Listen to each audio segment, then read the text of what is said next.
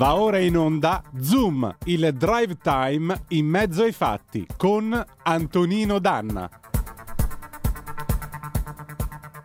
Amiche e amici miei, ma non dall'avventura, buonasera! Siete sulle magiche, magiche, magiche onde di Radio Libertà. Questo è Zoom, il drive time in mezzo ai fatti. Io sono Antonino Danna e questa è la puntata di venerdì 29 di aprile dell'anno del Signore 2022. Prima di cominciare abbiamo alcune comunicazioni inerenti alla programmazione di questa radio per il primo di maggio e quindi adempio a quello che eh, naturalmente eh, mi viene richiesto per darvi adeguata informazione. Allora, il primo maggio questa radio osserverà un particolare palinsesto. In particolare vi segnaliamo le...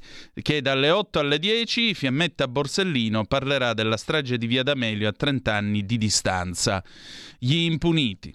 Dalle 10 alle 11.30 il meglio della settimana di Oltre la pagina di Pierluigi Pellegrin, le interviste a Ivana Monti, in scena in questi giorni al teatro Franco Parenti di Milano con un bellissimo spettacolo che ripercorre la storia del Novecento attraverso la voce di una popolana milanese, Paolo Cirino Pomicino sull'Italia svenduta agli stranieri, una controstoria della Seconda Repubblica e Raffaele Della Valle sulla riforma della giustizia targata Cartabia. Dalle 11.30 alle 12.30 Claudio Borghi Aquilini e Maurizio Bolognetti, quest'ultimo con una rassegna stampa dedicata al ministro Speranza. Dalle 14 alle 15 manderemo in onda la presentazione del libro di Fiamma Nierenstein, presentazione del volume Jewish Lives Matter, diritti umani e antisemitismo con Matteo Salvini e il deputato leghista Paolo Formentini, vicepresidente della Commissione Esteri della Camera che tra l'altro stasera sarà nostro ospite. Dalle 15 alle 16 Maurizio Bolognetti intervista Vito Bellini, consigliere nazionale UGS Medici, sulla sanità italiana. Ripeto, il primo maggio Radio Libertà osserverà un particolare palinsesto e vi segnaliamo alcuni programmi speciali. Dalle 8 alle 10, quindi, Fiammetta Borsellino sulla strage di Via D'Amelio a 30 anni di distanza. Dalle 10 alle 11.30 il meglio della settimana di Oltre la pagina di Pierluigi Pellegrin, con le interviste a Ivana Monti e Paolo, Firi- eh, Paolo Cirino Pomicino sull'Italia svenduta agli stranieri e infine Raffaele Della Valle sulla riforma della giustizia targata Cartabia. Dalle 11.30 alle 12.30 Claudio Borghi Aquilini e Maurizio Bolognetti, che dedicherà una rassegna stampa al ministro Speranza. Dalle 14 alle 15 la presentazione del libro di Fiamma Nierenstein Jewish Lives Matter con la presenza di Matteo Salvini, segretario della Lega, e l'onorevole Paolo Formentini, vicepresidente della Commissione Affari Esteri della Camera. E infine dalle 14 alle 16 Maurizio Bolognetti intervista Vito Bellini, consigliere nazionale UGS Medici, sulla sanità italiana. La programmazione ordinaria naturalmente riprenderà lunedì alle ore 7.30, lunedì 2 maggio alle ore 7.30 con la rassegna stampa condotta da Giulio Cainarca. Cominciamo la nostra trasmissione, voglio salutare il nostro condottiero, mio condottiero Giulio Cesare Carnelli in plancia comando delle nostre magiche, magiche, magiche onde. E voglio darvi come al solito i nostri due appelli. Primo, date il sangue, in ospedale il sangue serve sempre, salverete vite umane, chi salva una vita umana salva il mondo intero. Secondo appello, andate su radiolibertà.net, cliccate su Sostienici e poi cliccate su Abbonati Troverete tante modalità per sostenere questa radio, sentirla un po' più vostra, dai semplici 8 euro mensili della Hall of Fame fino ad arrivare ai 40 euro, tutti tempestati di diamanti, del livello creator che vi permette di essere coautori e co-conduttori di almeno una puntata del vostro programma preferito col vostro conduttore preferito. Detto questo, io, io l'ho fatto. Direte voi come a 42 anni finalmente l'hai fatto? Sì, l'ho fatto quest'oggi. Eh, ci ho molto riflettuto, sapete che insomma c'è stato chi ha detto ma non ti devi vergognare, eh, capisco il senso di inadeguatezza che è la prima volta che lo fai, però devi stare tranquillo, non ti preoccupare, succede quello che succede, stai tranquillo, non, non ti devi vergognare di nulla. E così io l'ho fatto, ebbene sì. E sotto la doccia, ben lavate e pulite, mi raccomando perché l'igiene è importante. Alla fine io ho chiuso la manetta dell'acqua calda e ho gridato, come suggerisce la Verstager, beccati questo, Putin. E mi vergogno come un ladro. I Propeller Heads featuring Shirley Bassey, History Repeating del 97. What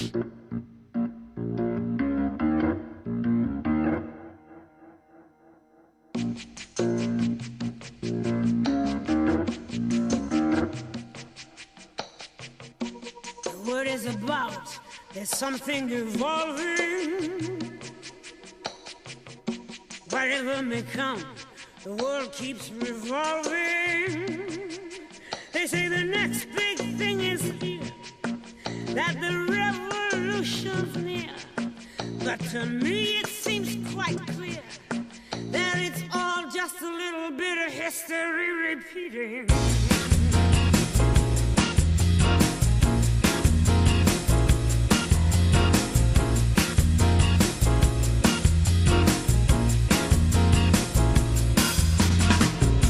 The newspapers shout, a new style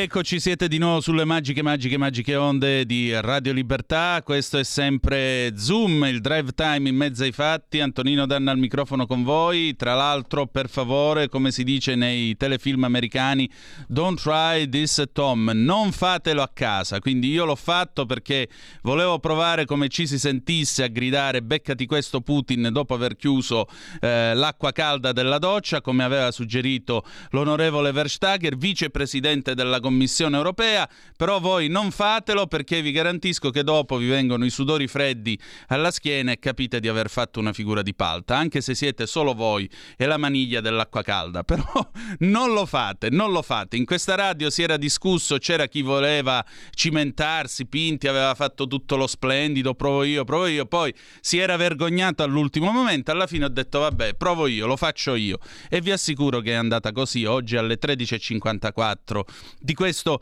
venerdì. Quindi non fate questa cosa, vi prego, perché è drammatica. Allora, scherzi a parte, 0266203529 se volete essere dei nostri, oppure 346 642 7756 se volete intervenire attraverso la zappa o WhatsApp che dir si voglia.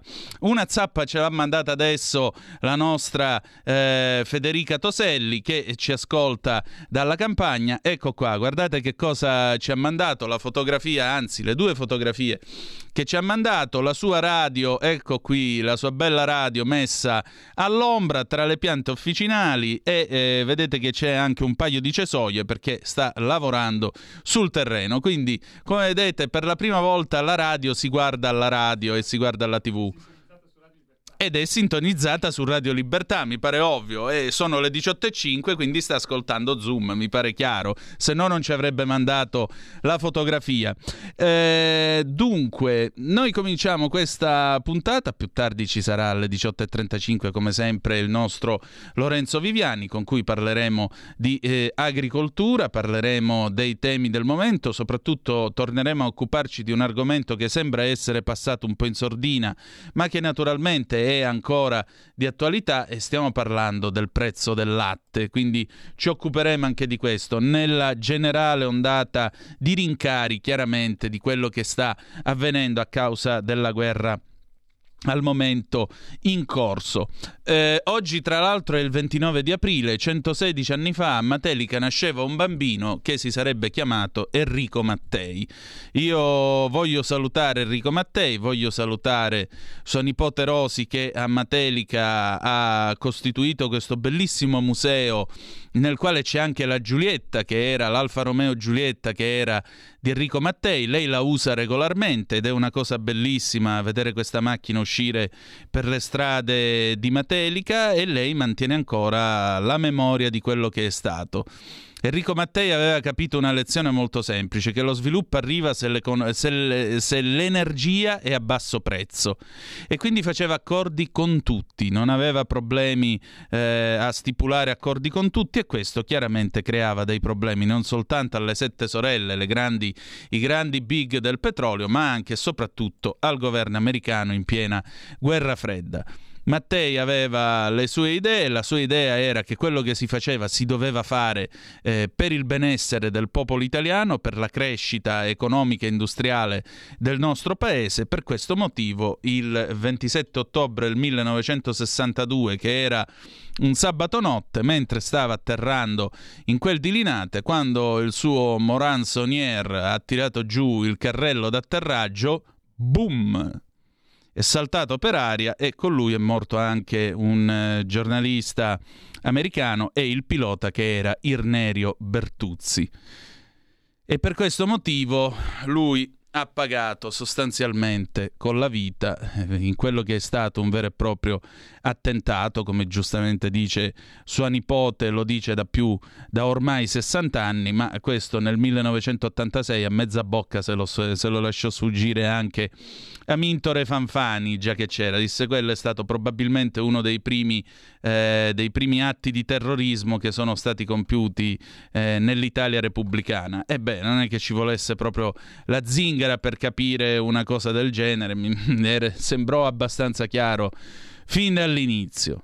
Nel 1995 proprio Rosi Mattei ha fornito alla magistratura, alla procura di Pavia, effetti personali appartenuti appunto a Enrico Mattei e guarda caso dalle perizie è venuto fuori che sull'orologio di Mattei e sull'anello nuziale che quella sera lui portava naturalmente al dito, beh, c'erano tracce di esplosivo. Guarda, guarda, guarda, guarda. Quindi non fu propriamente una disgrazia. Capire chi all'aeroporto di Catania Fontana Rossa abbia potuto nel giro di una mezz'ora, forse massimo un'ora, agire indisturbato, mettere una carica di esplosivo dietro il quadro strumenti dell'aereo, collegarla al pulsante che comandava l'apertura del carrello anteriore dell'atterraggio, beh, questo ancora oggi non lo sappiamo e chissà che prima o poi da qualche archivio non venga fuori qualche carta, perché gli archivi sono simpatici, non parlano, ma quando parlano e tirano fuori le carte, beh, in quel momento c'è da divertirsi, ve lo posso garantire. E naturalmente speriamo che prima o poi qualche archivio ci dia qualche carta a proposito di Mattei e si possa finalmente sapere che cosa effettivamente, o meglio, che cosa sia successo, una mezza idea ce l'abbiamo.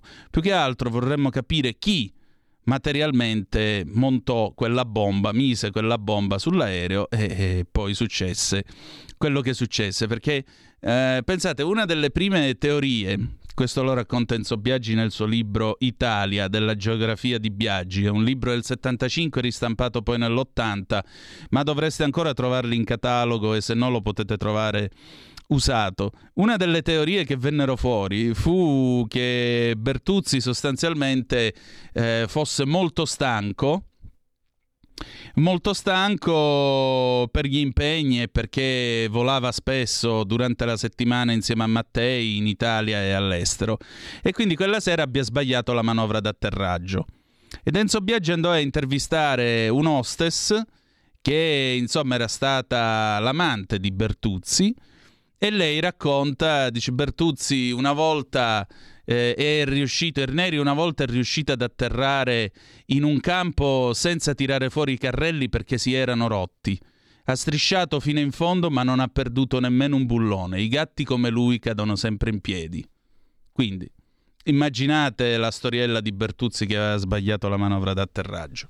Va bene, Ora però è il momento, niente po' di meno che di qui Parlamento. Che cosa abbiamo Giulio Cesare? Luca Toccalini. E allora ascoltiamo questo intervento dell'onorevole Luca Toccalini, poi vi ricordo sempre 0266203529 se volete essere dei nostri, oppure 346 642 7756 per le vostre zappe o whatsapp che dir vogliansi e andiamo. Qui Parlamento. Chiesto di intervenire la deputata Toccalini, prego. To- deputato Toccalini, scusi. Non esageriamo, Presidente, grazie. Colleghi e colleghe, la mozione che ci apprestiamo a votare tratta un tema fondamentale per il nostro Paese, ma soprattutto per i nostri giovani, il servizio civile universale. Per i pochi che ancora non ne siano a conoscenza, riguarda la scelta volontaria di dedicare alcuni mesi della propria vita al servizio di difesa non armata e non violenta della patria, all'educazione, alla pace tra i popoli, alla promozione dei valori fondativi della Repubblica Italiana. Il tutto attraverso azioni per la comunità ed il territorio. L'incarico può essere svolto sia a livello nazionale o regionale, ma anche all'estero, in un ente pubblico che emana un apposito bando. L'ente ovviamente deve essere accreditato presso un albo nazionale. Il giovane che vi partecipa deve avere tra i 18 e i 28 anni. È previsto un rimborso spese pari a 444 euro per un servizio minimo di 30 ore settimanali. Ragazze e ragazzi, grazie a questa opportunità, hanno potuto svolgere negli anni attività di volontariato che hanno permesso loro di conoscere, approfondire, aiutare e crescere sia dal punto di vista professionale ma soprattutto umano. Nel corso degli ultimi anni l'adesione al servizio civile universale è andata via via crescendo, così come i progetti riportati. Purtroppo ad oggi però non tutti i ragazzi possono parteciparvi. L'esempio del 2021 è palese. Per 55.793 posti a disposizione hanno presentato la domanda di partecipazione più di 125.000 giovani.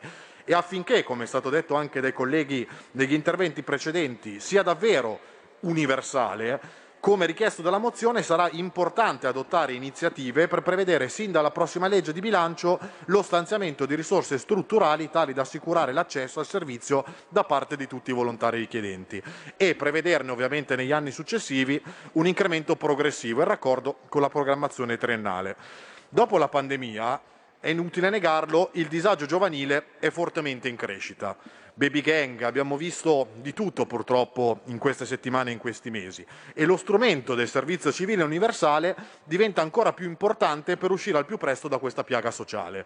Può e deve essere inoltre uno strumento che possa garantire un'inclusione sociale effettiva, oltre al poter coinvolgere coloro che abbandonano un percorso scolastico e non riescono quindi di conseguenza ad inserirsi anche nel mondo del lavoro. Ogni progetto svolto permette ai partecipanti di apprendere determinate competenze che devono essere assolutamente certificate, ovviamente quando possibile. Questa esperienza infatti deve poter essere considerata da un futuro datore di lavoro. Penso per esempio ai tantissimi giovani che hanno svolto attività di primo soccorso perso la Croce Rossa, la Protezione Civile o altri enti e che ci tengo a ringraziare particolarmente per quanto hanno visto, vissuto e fatto durante i mesi peggiori del Covid, soprattutto nella nostra Lombardia avendo vissuto una situazione davvero molto molto delicata. E un'esperienza così importante deve assolutamente essere valorizzata e riconosciuta anche a livello professionale all'interno delle aziende. E precedentemente ho definito il servizio civile universale come esperienza e su questo ci tengo a spendere qualche parola in più. Purtroppo ad oggi, Presidente, c'è ancora qualcuno, anche a livello politico, che vede lo- il servizio civile universale come una valida alternativa o come complementare rispetto al reddito di cittadinanza. Sia chiaro che il servizio civile universale è una cosa totalmente diversa e questo deve essere ben chiaro. È un'esperienza che ovviamente, come dicevamo, può essere anche svolta all'estero. Noi nella mozione chiediamo di adottare delle iniziative al fine di definire lo status giuridico dell'operatore volontario di fronte a questo servizio. E poi ci sono un dato molto importante che abbiamo accolto con molto piacere, gli stanziamenti del PNRR. Inutile negare che sono stati degli stanziamenti importanti, ben destinati su questo provvedimento, ma non risolvono del tutto alcuni problemi che sono ancora evidenti e su cui non possiamo assolutamente far finta di nulla. Come dicevo all'inizio dell'intervento, uno di questi è sicuramente l'impossibilità per tutti i ragazzi che fanno domanda di partecipare attivamente a questi progetti e nella mozione ribadiamo la necessità di risolvere questo problema. È innegabile inoltre che purtroppo a volte ci sono tempi troppo lunghi tra la selezione del candidato e l'inizio dell'attività, dove possono passare anche innumerevoli mesi. È evidente che il candidato in questo frangente di tempo può trovarsi anche davanti a una proposta di lavoro ed è chiaro che in un momento storico molto complicato da questo punto di vista è difficile che ci rinunci. Quindi di conseguenza si andrebbe a perdere il posto all'interno del servizio civile universale, togliendolo a qualche altro partecipante. È necessario poi anche adottare iniziative finalizzate alla razionalizzazione e alla semplificazione dei bandi per i progetti degli enti e dei processi amministrativi del sistema di servizio civile, rafforzando al contempo i meccanismi di verifica. E visto anche il drammatico momento che stiamo vivendo a livello internazionale con una guerra in corso sotto gli occhi di tutti, è ancora di più necessario valorizzare percorsi di pace attraverso la sperimentazione prevista per i corpi civili di pace con la pubblicazione dell'avviso per i progetti della terza annualità. Tutti questi punti possono essere risolti, però ci vuole una cosa, la massima collaborazione e coinvolgimento tra enti, volontari, Parlamento e tutte le istituzioni coinvolte nel percorso del servizio civile universale. Non è sicuramente una strada per risolvere i problemi da intraprendere un'ipotetica fuga in avanti singolare da parte del governo senza comunicare le decisioni e le trattative con eh, i soggetti sopracitati, ma comunicare le cose una volta fatte. Su questo ci teniamo a specificarlo. Ci tengo poi infine, Presidente, a ringraziare tutte quelle regioni che hanno istituito a livello locale la leva civica. Una di queste è Regione Lombardia che ha dato la possibilità a tantissimi ragazzi, anche prendendo qualche rimborso in più rispetto alla norma nazionale, perché si arriva fino a 500 euro, di vivere questa bellissima ed esperienza. E chiudo ringraziando anche la collega Gadda e i colleghi di maggioranza per aver presentato questa mozione unitaria perché se è arrivato il voto favorevole, arriverà il voto favorevole come annunciato anche dall'opposizione, vuol dire che evidentemente è stato fatto un gran lavoro. Quindi di questo ne sono orgoglioso e annuncio con convinzione il voto favorevole della Lega alla mozione di maggioranza. Grazie. Qui Parlamento. E rieccoci, siete di nuovo sulle magiche, magiche, magiche onde di Radio Libertà. Questo è sempre Zoom, il drive time in mezzo ai fatti. Antonino Danna al microfono con voi. Eh, è arrivata una domanda sulla nostra pagina Facebook dalla nostra ascoltatrice Daniela Simkova o Simkova. A chi dava fastidio Mattei? Eh, Mattei dava fastidio a tanti. Prima di tutto agli americani perché chiaramente con la sua attività che permetteva di dividere a metà i profitti eh, con i paesi in cui Leni operava e addirittura gli formava pure i tecnici, quindi gli lasciava pure il personale già pronto per provare a camminare sulle loro gambe, perché questo è aiutare le persone a casa loro. Questo è, non la carità pelosa di certe situazioni, eh, correnti o meno. Ecco, eh, Enrico Mattei con questa sua attività danneggiava gli americani, le sette sorelle appunto, che erano abituate a pigliarsi il 75% dei profitti e col cavolo che formavano la gente.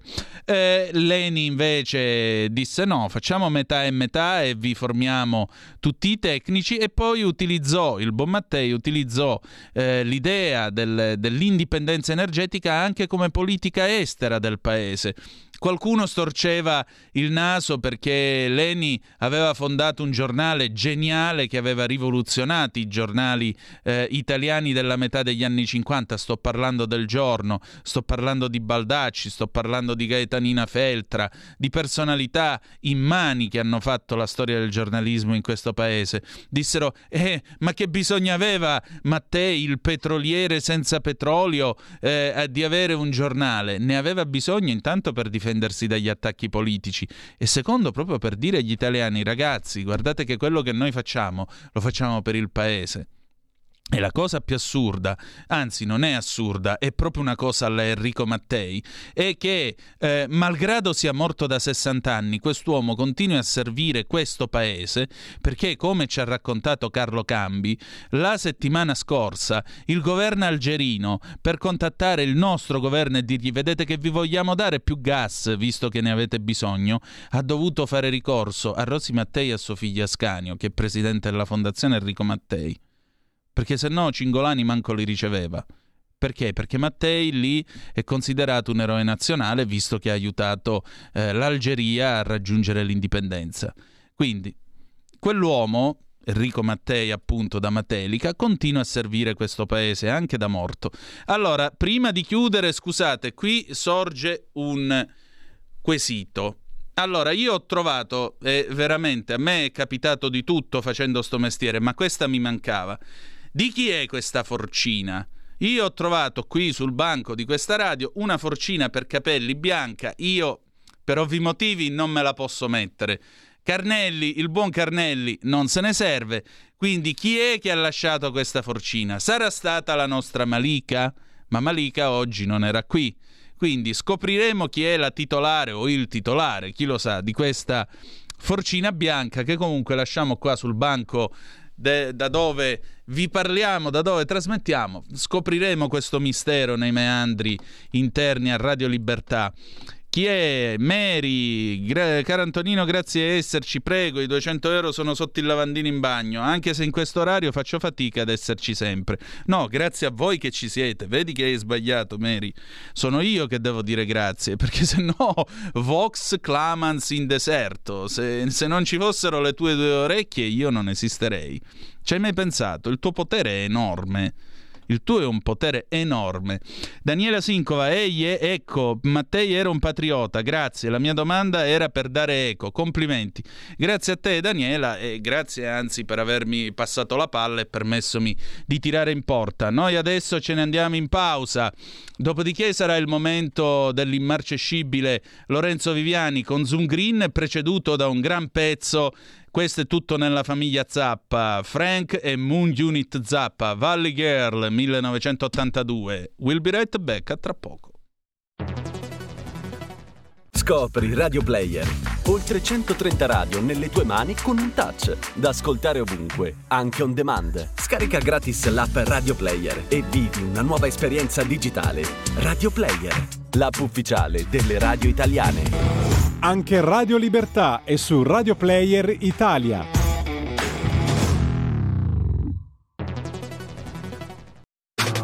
Stai ascoltando Radio Libertà. la tua voce libera, senza filtri né censura. La tua radio.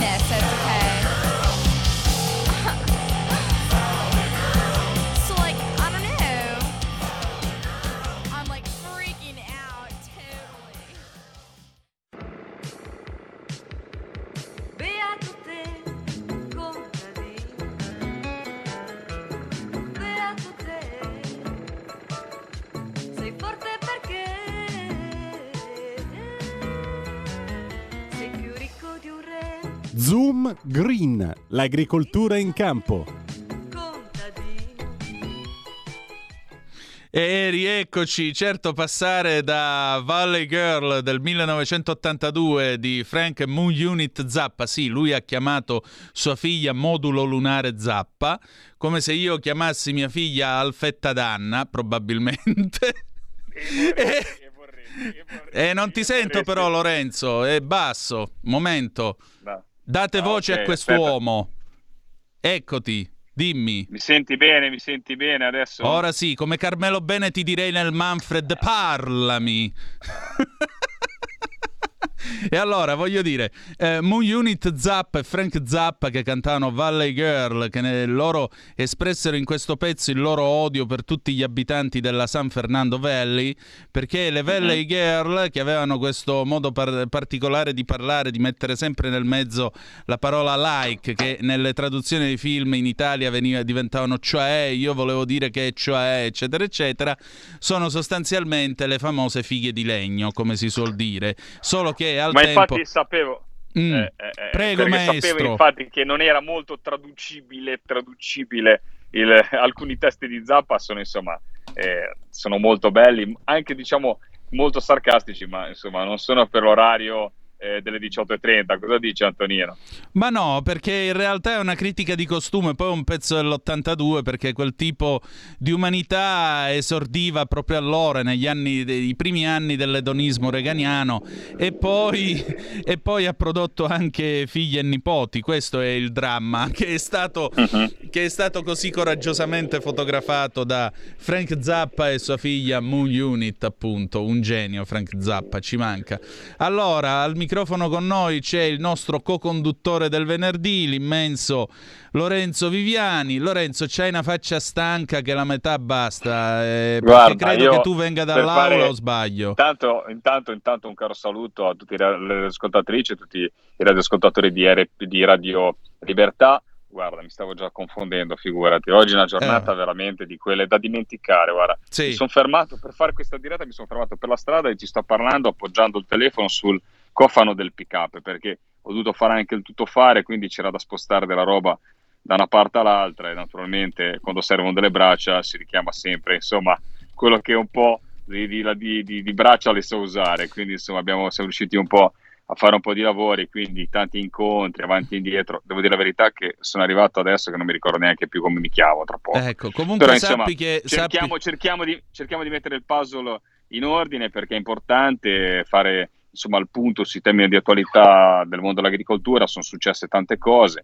Abbiamo l'emergenza agroalimentare sempre in prima, in prima, in prima battuta. Cosa volevi dire, Antonino? Scusami. Volevo dire che tu sei la versione moderna di una fotografia che ho visto una volta dal Giro d'Italia Mm. del 67 di Sandro Ciotti con la lettera 32 posata sul cofano però posteriore dell'Alfa Giulia della RAI. Lui stava battendo a macchina una- un pezzo che avrebbe poi preparato per eh, la domenica sportiva.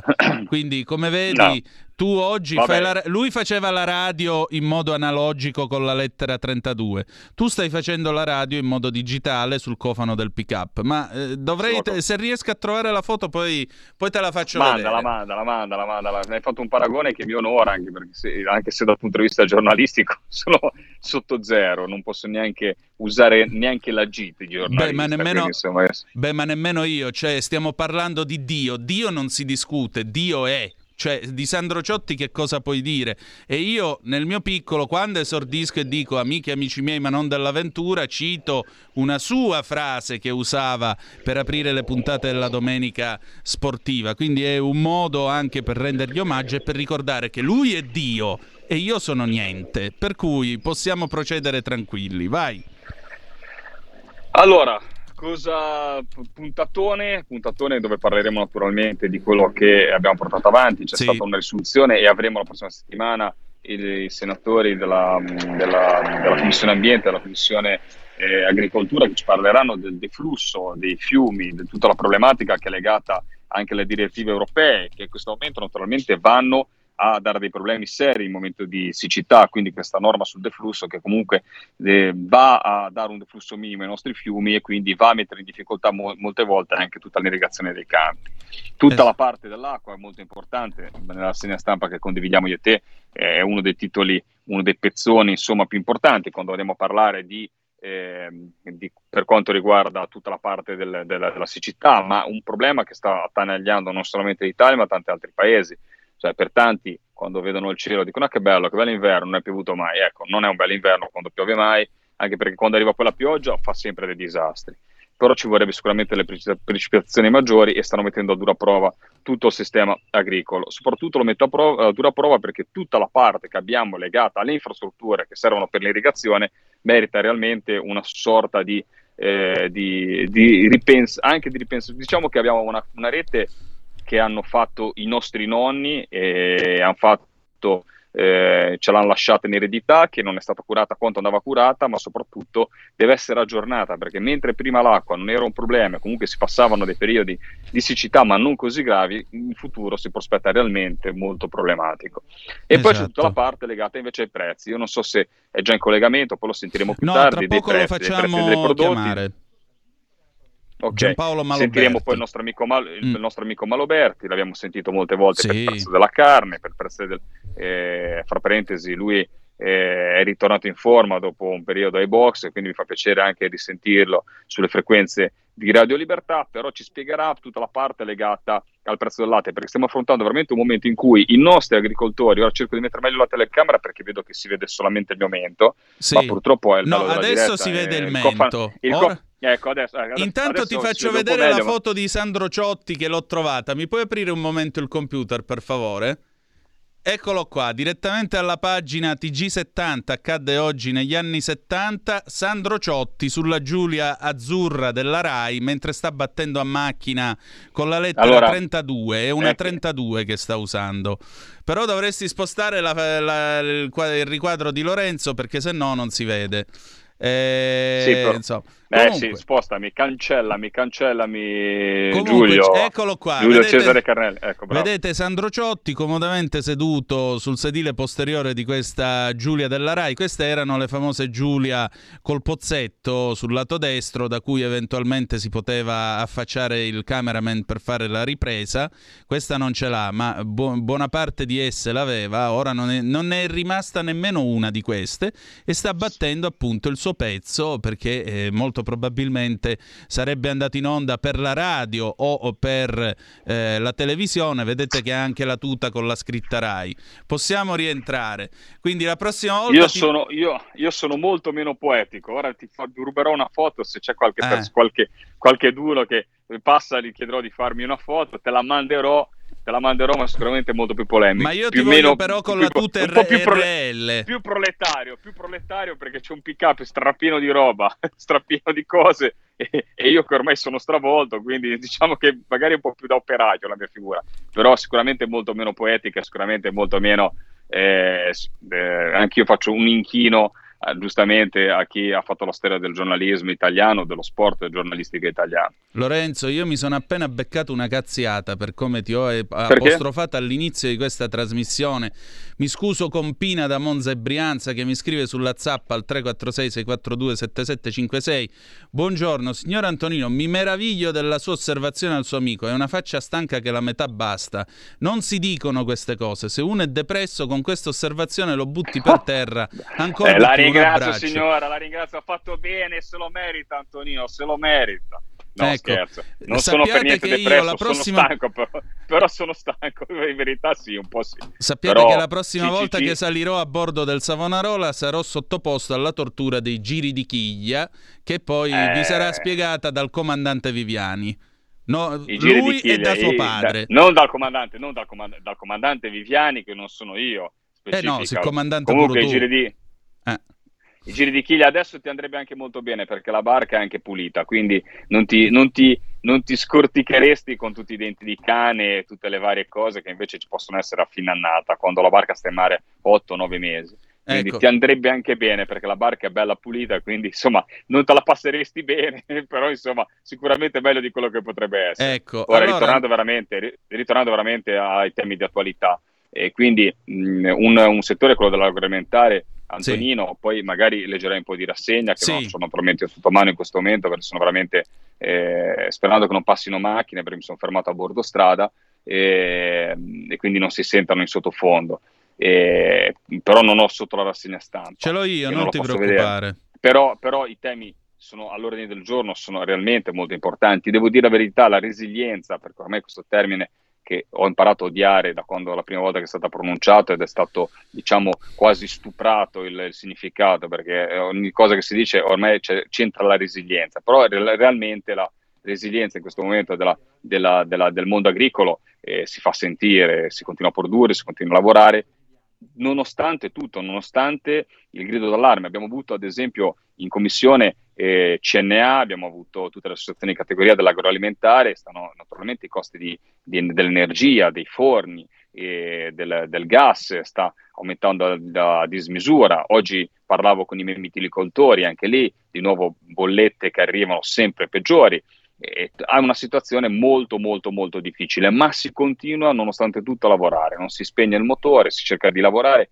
Si sono spenti purtroppo i motori, fammi dire, di molti pescherecci. Oggi abbiamo, eh, ieri scusatemi, ave- abbiamo avuto una commissione, penso Antonino, una delle uniche commissioni in cui un parlamentare si collega direttamente, direttamente da un peschereccio perché eravamo rientrati Bellissimo. da quel di Roma e ho fatto un collegamento diretto dal, dal Savonarola e parlavo con le associazioni di categoria, ma era una cosa che non avevamo denunciato da tanto tempo, ma le barche si stanno fermando, quindi tra Eh. poco, se continuerà questa situazione, avremo il fermo totale delle imbarcazioni, quindi non avremo più pesce fresco sulle nostre tavole. Tutto questo, vi dico, è un problema non solamente di, di- di- di fondi, di soldi, diciamo Draghi stanzia di più soldi, oppure Viviani perché non fa un emendamento, non è solo quello, perché alcuni tipi di settori, metto in primis la pesca, qualche, qualche, qualche mm, intervento l'ha avuto, anche molto importante, perché se andiamo a parlare di- del settore della pesca, ad esempio, sono stati stanziati 15 più 5 milioni, dico 15 perché 15 per la pesca nelle acque, eh, diciamo, eh, in mare e dall'altra parte i 5 per la- l'allevamento ittico e le acque interne, quindi parliamo- non parliamo di, di, di spiccioli, parliamo di risorse che possono arrivare velocemente nelle tasche dei pescatori, 2-3 mila euro, 3-4 mila euro in base all'imbarcazione, che sono pochi, tanti, per me molto pochi, però sono già un respiro. Ma il problema è che non arrivano, il problema è che si fermano, il problema è che non ci sono i decreti. E quindi abbiamo tutto questo, insomma, anche eh, accavallamento di intenzioni, anche di buona politica a volte, perché parliamo sempre di cattiva politica, ma quando si mettono le risorse in campo, secondo me è sempre qualcosa di positivo, poi tutto si blocca, tutto si ferma e eh, questo è incomprensibile e soprattutto eh, demoralizzante. Ecco, questo eh, ricollego alla signora che mi dice alla faccia stanca. Eh, vorrei dire un'altra parola che non posso dire, però insomma ho una faccia di uno incazzato nero più che altro, perché passi la giornata a dover inseguire queste cose. Ecco, allora eh, Lorenzo, intanto due cose. La prima, la nostra Federica ci chiede, ci chiede su, sulla zappa niente cravatta contest. No, oggi no perché Lorenzo la cravatta non ce l'ha, ce l'ho io, è una cravatta... Dopo la pubblicità, dopo la pubblicità dato che mi ero scravattato, perché sinceramente quando vado in giro poi a un Scusa certo un punto attimo, non riesco a tenerla. Alpa- Dopo, allora, quando ritorneremo dalla pubblicità mi metterò la cravatta e faremo cravatta contest. Benissimo, allora Federica. sappiate che io scendo in campo, eh, ma così c'ho Lorenzo di davanti, non vedono niente, scendo in campo con una cravatta eh, Interital prodotta dalla Rodiatoce nel 1965, quando l'Italia era uno dei paesi all'avanguardia nel mondo, visto che abbiamo citato anche Enrico Mattei. Quindi sappiate che io ho questo cravattino originale del 65, un Terital scala d'oro per la precisione. Guardate che c'è qua. Guardate che c'è qua.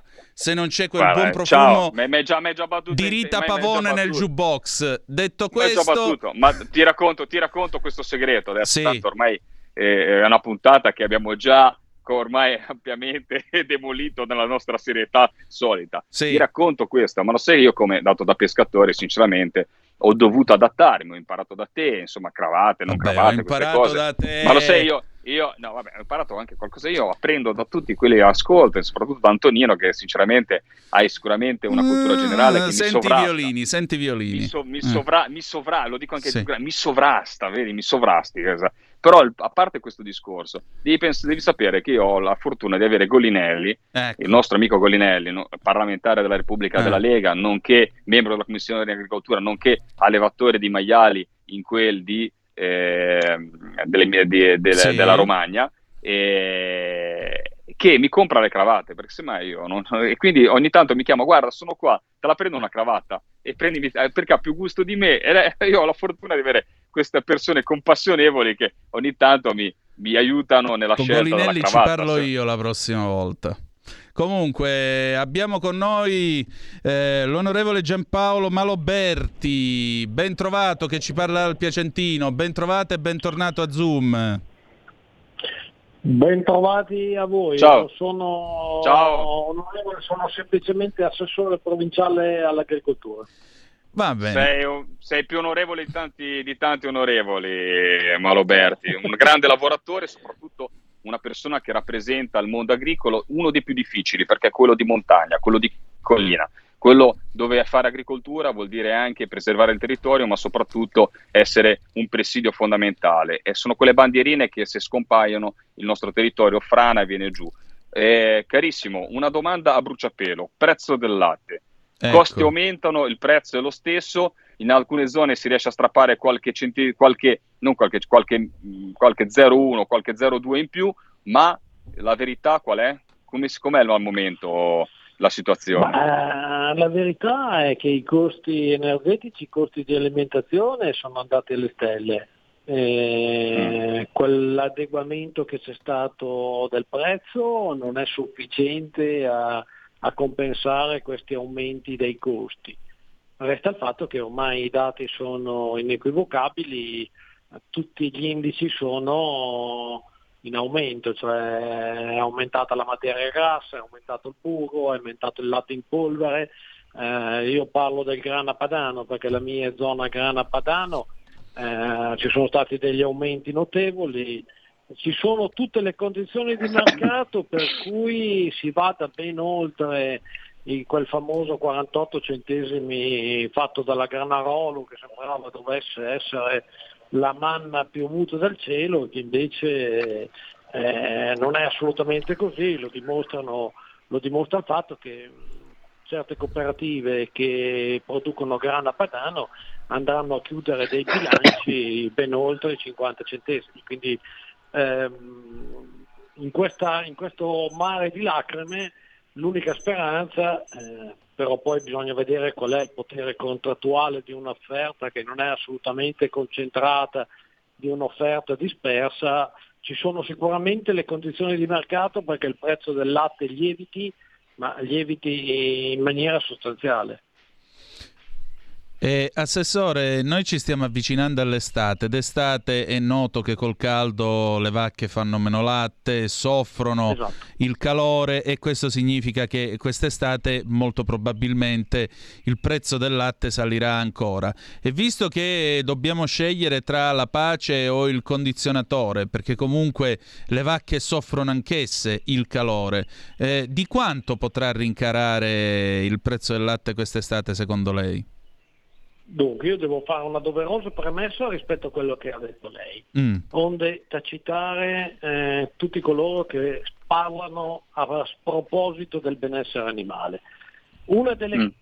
situazioni che è stata migliorata maggiormente eh, nelle stalle per mettere, per permettere il rispetto del benessere animale, per permettere agli animali di vivere in assoluto, di, di assoluto benessere è proprio stato quello del rinfrescamento e della ventilazione durante il periodo estivo. Una volta eh, le produzioni andavano a picco, oggi eh, solo in casi estremi di temperature particolarmente elevate eh, possiamo avere questi cali di produzione Mm. in misura notevole. Fisiologico sì, Mm, crolli a picco no, perché le condizioni delle stalle sono cambiate in modo sostanziale. Sicuramente eh, l'indice latte spot, sappiamo tutti che durante il periodo estivo le vacche producono meno. Quanto non so dirvelo, quanto aumenterà il prezzo di- del latte spot non lo so, io le dico solo che eh, ad oggi giriamo su dei valori di latte spot intorno ai 52-53. Però. Eh, se ci dovesse essere un calo di produzione eh, normalmente durante il periodo estivo eh, il latte spot, anche perché c'è un aumento maggiore di prodotti freschi tipo le mozzarelle, tipo altri Mm. prodotti che durante il periodo estivo vengono, vedono il loro consumo incrementato, eh, negli anni scorsi il prezzo è sempre aumentato del- dal 15 al 18 al 20%, quindi potremmo arrivare addirittura anche ai 60 centesimi. Io parlo della realtà piacentina di pianura che conosco bene, a 60 centesimi sarebbe sicuramente remunerativo produrre latte.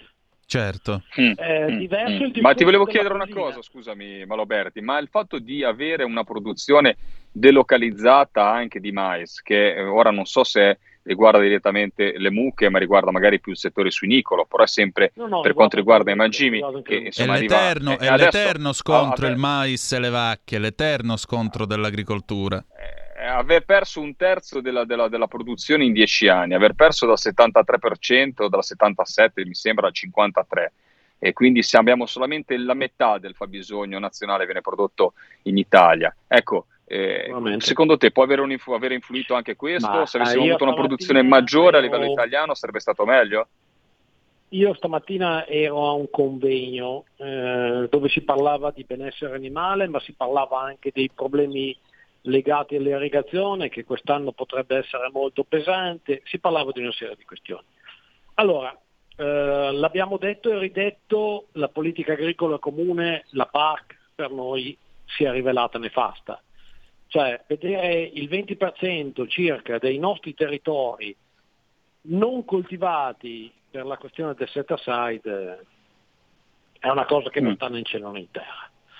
Eh, la guerra in Ucraina ha solamente eh, evidenziato un problema che esiste da sempre. Noi abbiamo rinunciato al nostro sovranismo alimentare con tutti i rischi annessi e connessi che oggi tocchiamo con mano.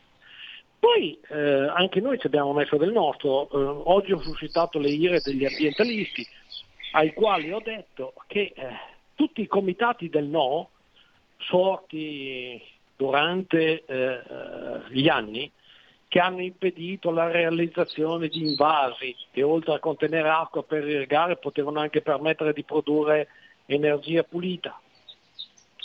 Questi comitati del no hanno fatto dei danni a cui qualcuno prima o poi dovrà chiedere conto, perché hanno ridotto una nazione in uno stato eh, pietoso. Cioè abbiamo detto no alla TAP perché dovevamo abbattere 300 ulivi.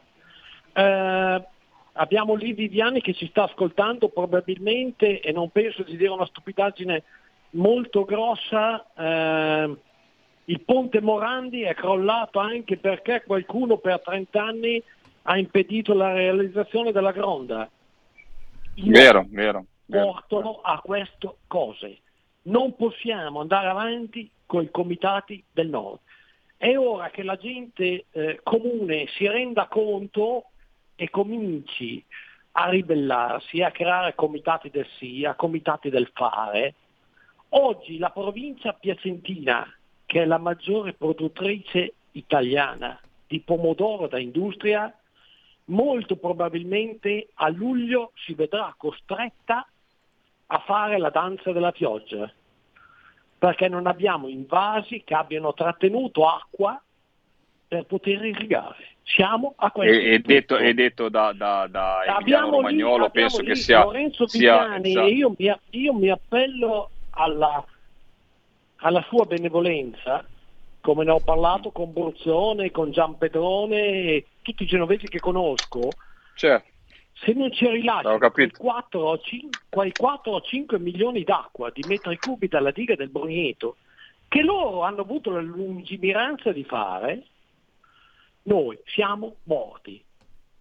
Qui Assolutamente d'accordo con te e come è successo in altri anni la solidarietà fra regioni dovrà essere prioritaria in questo caso Maloberti però tipo, lasciami dire una cosa per aggiungere Dimmi.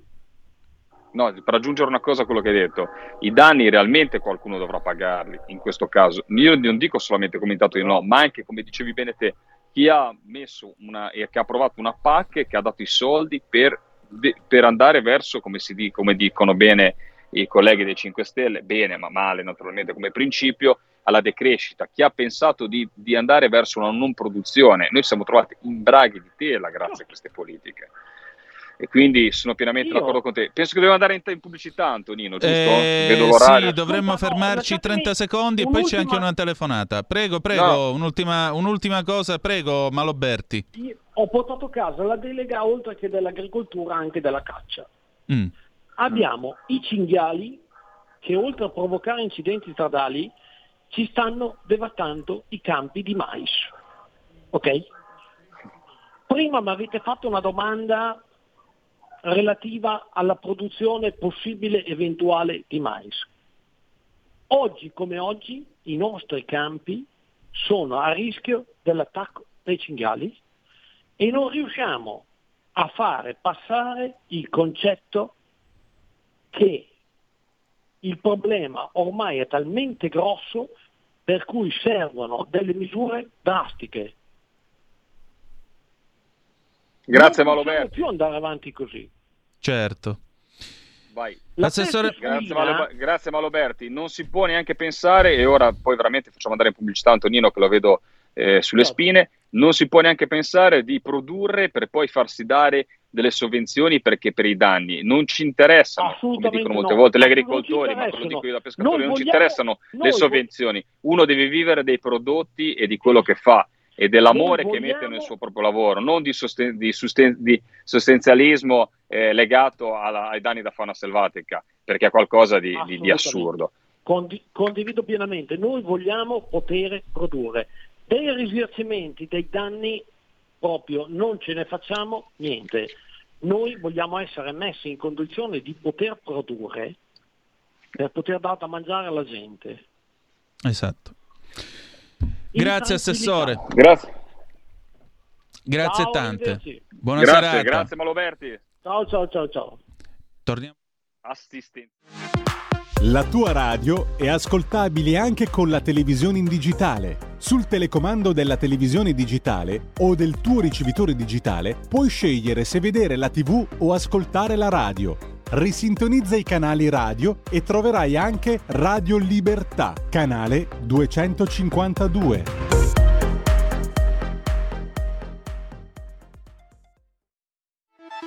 Stai ascoltando Radio Libertà, la tua voce libera, senza filtri né censure, la tua radio. E rieccoci, siete di nuovo sulle magiche, magiche, magiche onde di Radio Libertà. Uh, vabbè, va. E nel frattempo, mentre qualcuno fa il gagà e si sta mettendo la cravatta a punta spilli perché eh, deve darmi chiaramente assai birra nel cravatta contest, vorrei rispondere ad alcune zappe che sono arrivate nel mentre. Dunque, sono il Croci. La TV ha detto che a Kiev è morta una giornalista di Radio Libertà. Sapete qualcosa? Vi posso garantire che stiamo tutti bene in salute, non è morto nessuno di noi a Kiev. Chi è che è morto? Perché hanno tradotto Radio Svoboda, che è il suo nome, eh, con Radio Libertà. Purtroppo è morta la giornalista di Radio Svoboda, che appunto tradotto eh, dal russo nonché dall'ucraino vuol dire libertà, Vera eh, Ghiric, che eh, purtroppo abitava al secondo piano di un edificio residenziale che è stato colpito stamattina da uno dei due missili russi caduti su Kiev durante la visita di Gutierrez. È morta, mh, ahimè, eh, a causa di questo bombardamento missilistico e naturalmente la vogliamo ricordare e salutare perché ogni giornalista che muore è una voce di libertà che si spegne. Può piacere o non piacere, ma vedete, i giornalisti continuano a essere tali, a metterci la faccia, a, rischiarci, a rischiare la vita, perché fare giornalismo vi garantisco che non è uscire col cellulare, fare il video dell'incidente o pestare quattro tasti su una tastiera e beh, ho fatto il giornalista. Non, non funziona così, non funziona così, ve lo posso garantire. Allora, adesso ritorniamo a noi, ah già, c'era anche un'altra zappa, Mary, che dice: Sto ascoltando Radio Libertà. Facciamo che i comitati del no con secchi e catini ecologici portino acqua dove serve.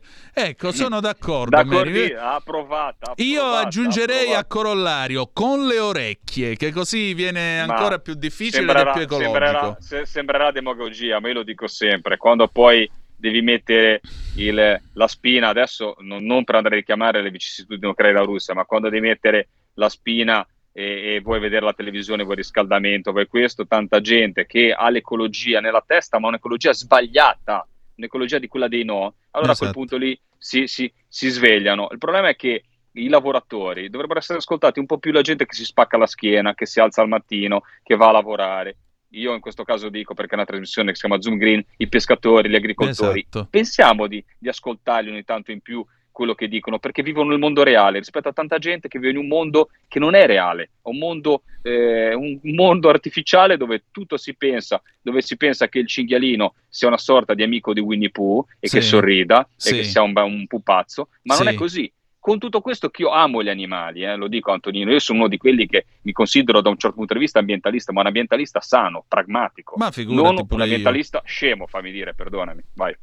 Ma figurati pure io, cioè la difesa dell'ambiente e la tutela del creato sono dei doveri sia civici che umani, che persino cristiani, cattolici, apostolici, romani, come ci ricorda ora l'attuale pontefice. Ma al di là di questo, resta il fatto che c'è modo e modo di essere green, appunto. Perché se io, per avere la coscienza pulita, devo viaggiare con l'auto elettrica, che però viene prodotta con il cobalto, quello che è, che viene estratto da una miniera a cielo aperto, dove lavorano ragazzini che a 14 anni si sono già beccati un tumore, a me questo sì, fa schifo.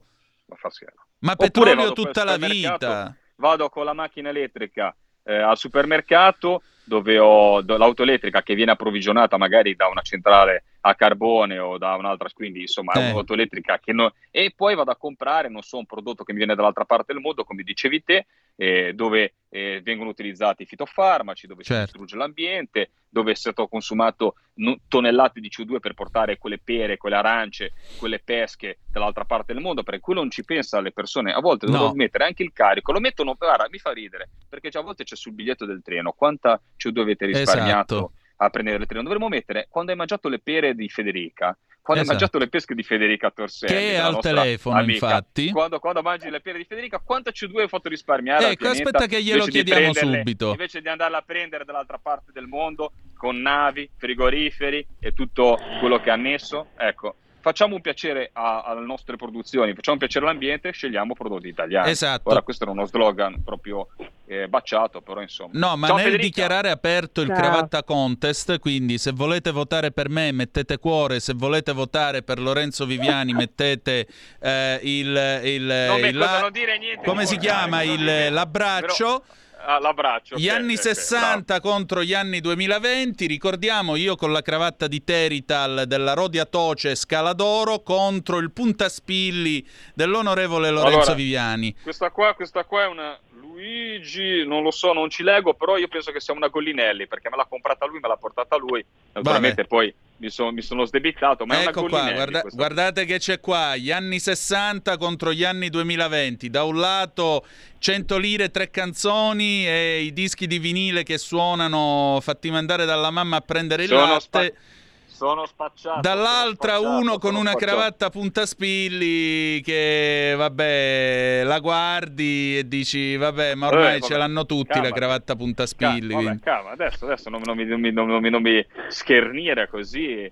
Un povero uomo che si, mette, si è messo la cravatta a, a 36 anni, si è messo la sua prima cravatta. Eh vabbè, c'è così. sempre una prima volta. Io oggi per la prima volta ho gridato beccati questo Putin chiudendo l'acqua della doccia.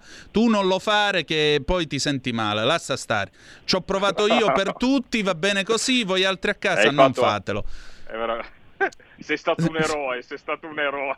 Grazie, pensavo avresti scritto per farmi I nuovi, licenziare. i, nuovi, i, nuovi, I nuovi condottieri del nostro popolo. Ebbene sì, ebbene sì, ebbene sì. Il 17 e 18 settembre a Pontida. Allora, ladies and gentlemen, la nostra Federica. Federica, quanto sono ecologiche le tue pere?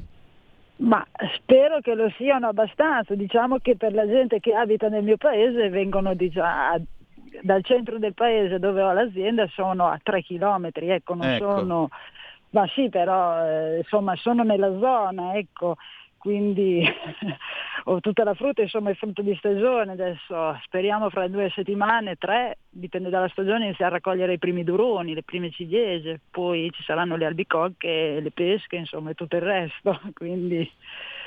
Fede, insomma, ti eh, faccio una domanda, ti faccio una, ti faccio una domanda a bruciapelo.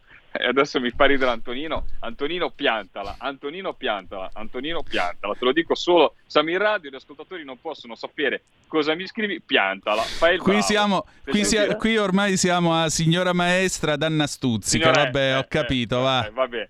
No, però a parte tutto. Non si può lavorare Federica, con te. eh, eh, Eh. Non si può, non si può, non si può, non si può. Eh. Ti volevo dire, Federica, no, ti faccio una domanda a bruciapelo, perché nella stampa, e ora te lo chiedo da produttore, e spero naturalmente di non essere l'uccellaccio del malaugurio, e naturalmente c'è una ultra, una sovrapproduzione di, eh, a livello europeo di ortofrutta. Ecco, te ha, influ- ha influito secondo te, sta influendo sui prezzi a livello italiano? Ma, Come si prospetta eh. con, questi, con, questi, con queste notizie che arrivano dai giornaloni? eh? Magari ora vediamo se sono Mm, sì. ordinate, lo chiediamo dico a te. verità. Però come sa... com- Vai, scusami, prego. No, no, perdonami. no, vai avanti. Ma mh, devo dire la verità, non lo so perché nel senso che stiamo aspettando comunque i, eh, perché c'è stato freddo lo stesso nelle nostre zone, insomma, che ha risparmiato alcune aziende del versante più della Romagna così, insomma, tra Imola e tra Imola e la, la provincia di Ravenna hanno avuto dei grossi danni con il freddo con le gelate che ci sono state il mese scorso. eh, tra marzo, la prima decada di marzo e anche l'ultima decada di marzo, quindi sono onesta, io non riesco a dire è vero o non è vero, è un po' difficile fare delle previsioni a questo, in questo senso, ecco. Eh, non ho ancora ricevuto nulla di, anche dalle nostre, insomma, dalle nostre associazioni o comunque anche da, insomma, da- da- anche dalla mia categoria professionale non ho ancora ricevuto notizie in merito, quindi eh, dico... E ora ti faccio, un'altra, ti faccio una domanda, poi ti lasciamo magari andare libera per Sì. gli ultimi minuti di questa trasmissione. Ti faccio una domanda, eh, Maloberti, prima parlando di latte, parlando di- della parte del Grana Padano, parlando della Sì. sua zona che è diciamo il Piacentino, dall'altra parte della mia Liguria, quindi insomma ha anche fatto una richiesta, devo dire la verità, è sacrosanta, quella di dire Lago del Brugneto, apri le tue chiuse, mandaci un po' di acqua dall'altra parte perché insomma è un lago del Brugneto che ha una storia, Antonino, carinissima perché in teoria lì sotto c'è un paese, sai quelle cose abbastanza eh, anche insomma un po' poetiche, un po' quelle eh, anche inquietanti perché, Eh. io non l'ho mai visto, che quando, che quando è secco, quando è secco, no vabbè è stato, è stato riempito il- l'invaso, più, più spero facendo andare via la gente, quindi non c'è una storia macabra dietro, però, però, però si vede questo campanile quando è in secca che esce fuori. Però Sì. ha fatto una domanda e mi ripeto con Federica eh, sul discorso delle- delle- della- della- del fatto che si preannuncia comunque dei periodi di siccità, si preannunciano dei periodi che a causa del fatto che non ci siano degli invasi di un certo, di una certa valenza, possano esserci dei danni all'agricoltura. Come la vedi te la stagione? Soprattutto l'ortofrutta che penso che richiami anche una buona Sì, parte di irrigazione. Ma speriamo che diciamo, continuino, a pio- eh, continuino ad esserci delle piovute.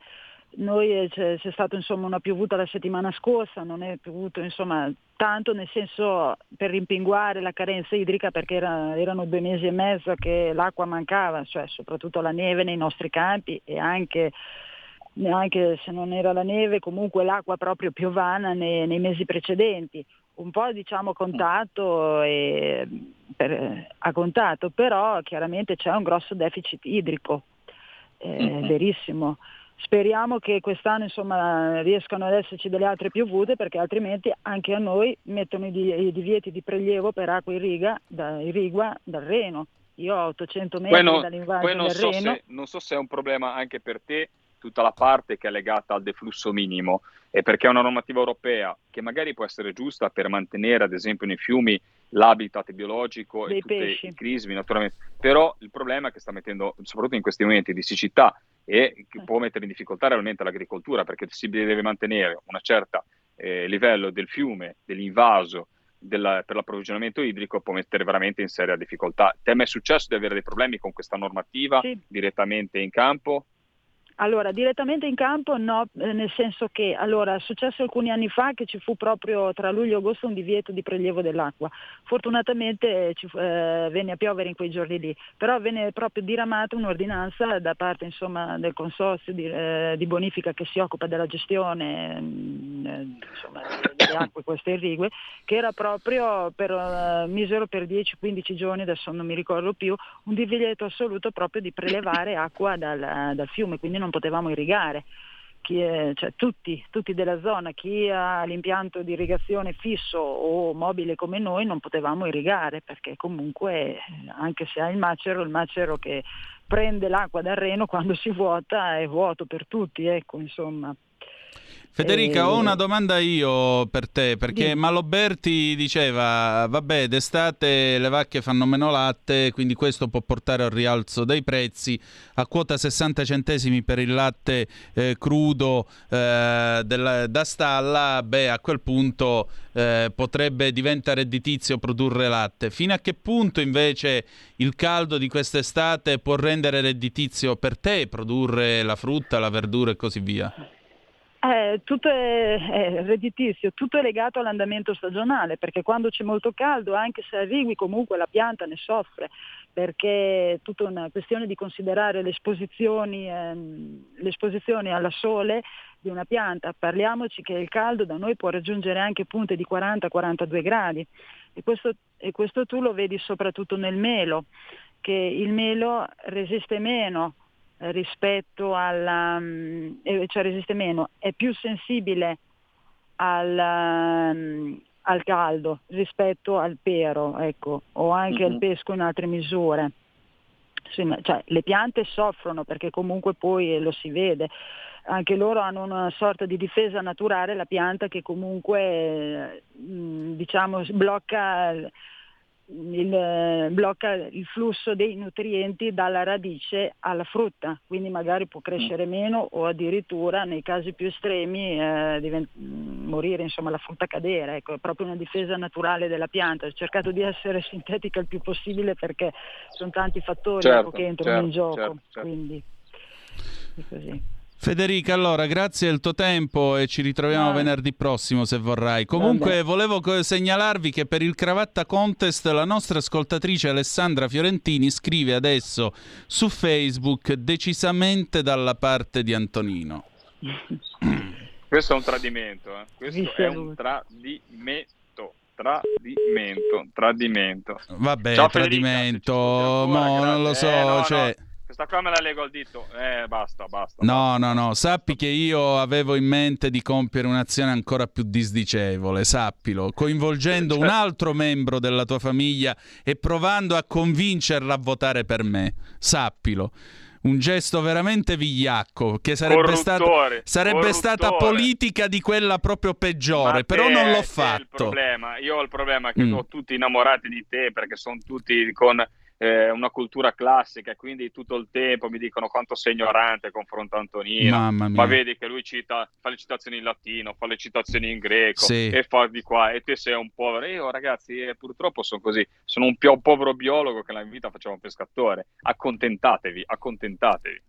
Bene, e con queste dichiarazioni d'amore inaspettate io mi, mi- mi sdilinquisco, ringrazio sì. il nostro immenso Lorenzo Viviani, gli do appuntamento a venerdì prossimo, comunque è una Ti bella una, cravatta ma anche la ti faccio sua. una richiesta in Mm. diretta, ma il nostro Manzoni, dato che quando viene, mi chiami immenso, ho Eh. sempre la, la- Ma Manzoni non ci chiama più...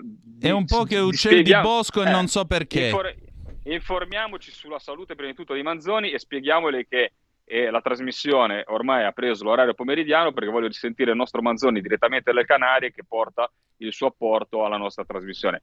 Grazie Antonino, grazie a Giulio Cesare Carnelli in regia e grazie naturalmente a tutte le radioascoltatrici e tutti i radioascoltatori di Radio Libertà. Ciao a tutti! Ciao Lorenzo, e adesso gli In Deep, Last Night a DJ Saved My Life 1982, andiamo.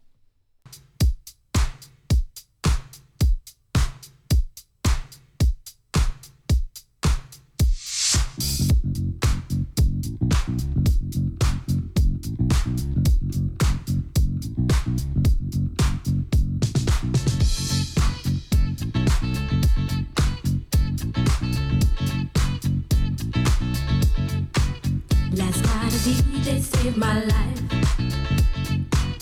Last night a DJ saved my life, yeah. Cause I was sitting there bored to death. And in just one breath, he said, You gotta get up, you gotta get off, you gotta get down, girl. You know you drive me crazy, baby. You've got to turn into another man. Called you on the phone, no one's home.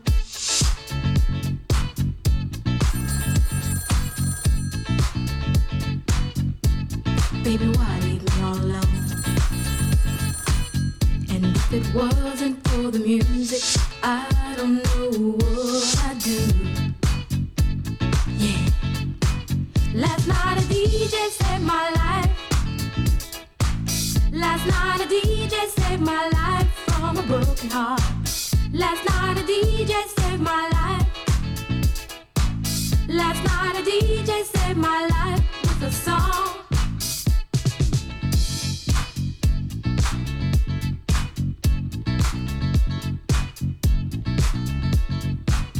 You know I hopped into my car, didn't get very far, no. Before I had you on my mind, why be so unkind? You've got your women all around, all around this town. But I was trapped in love with you, and I didn't know what to do.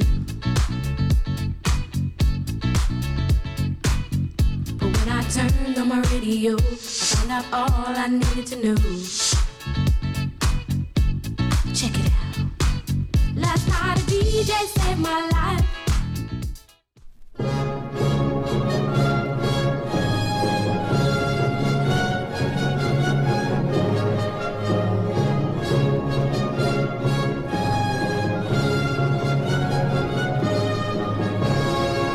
Diplomaticamente, la politica estera.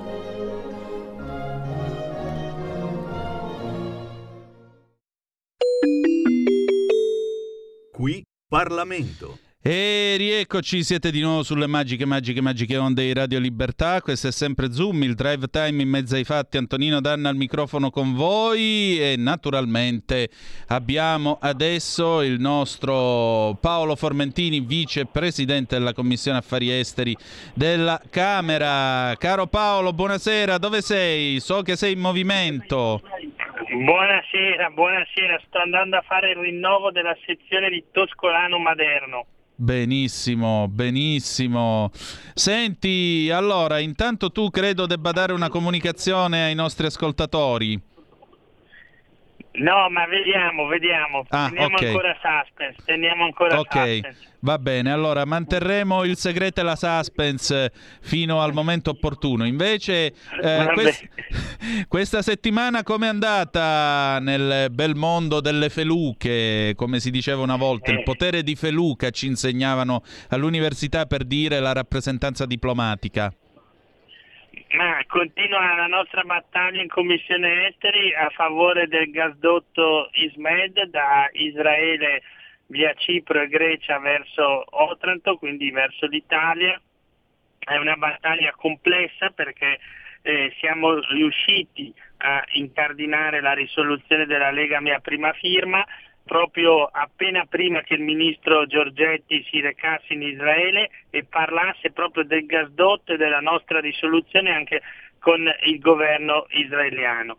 eh, che ovviamente è molto favorevole al progetto perché è questione di interesse nazionale per Israele, ma quello che in Italia non si capisce fino in fondo è che è questione di interesse nazionale, anzi una priorità anche per noi, Esatto. perché vuol dire approvvigionarsi di gas attraverso questo gasdotto di 1900 km direttamente da una democrazia nostra alleata e passando sul suolo di altre e anzi e anche mare, mare e suolo di democrazie alleate, quindi Cipro e la Grecia. Sarebbe in questo campo dell'approvvigionamento energetico qualcosa di nuovo perché spesso invece ci affidiamo a regimi stabili o eh, pensiamo al caso della Russia, appunto è tutto quello che sta succedendo. Eh, dovevamo diversificare prima sì, dovevamo costruire nuovi gasdotti prima sì, però eh, se non partiamo, se non diamo quel là politico, quei 48 mesi che servono eh, per realizzare fisicamente l'opera, appunto si sommano alle lungaggini politiche e burocratiche del nostro non sistema. Esattamente, anche perché in questi giorni, tra l'altro, quello che tiene banco e che si dibatte eh, tra molte polemiche è questo discorso del rispettare eh, le sanzioni, perché mentre noi parliamo c'è chi, come ad esempio l'Ungheria, prende e dice sì, ma io le sanzioni le rispetto, però che cosa faccio? Pago in euro sul conto apertomi da Gazprom Bank, che è la banca eh, di Gazprom per i pagamenti, Gazprom Bank converte quei soldi in rubli, quindi i russi si beccano i rubli e sono contenti.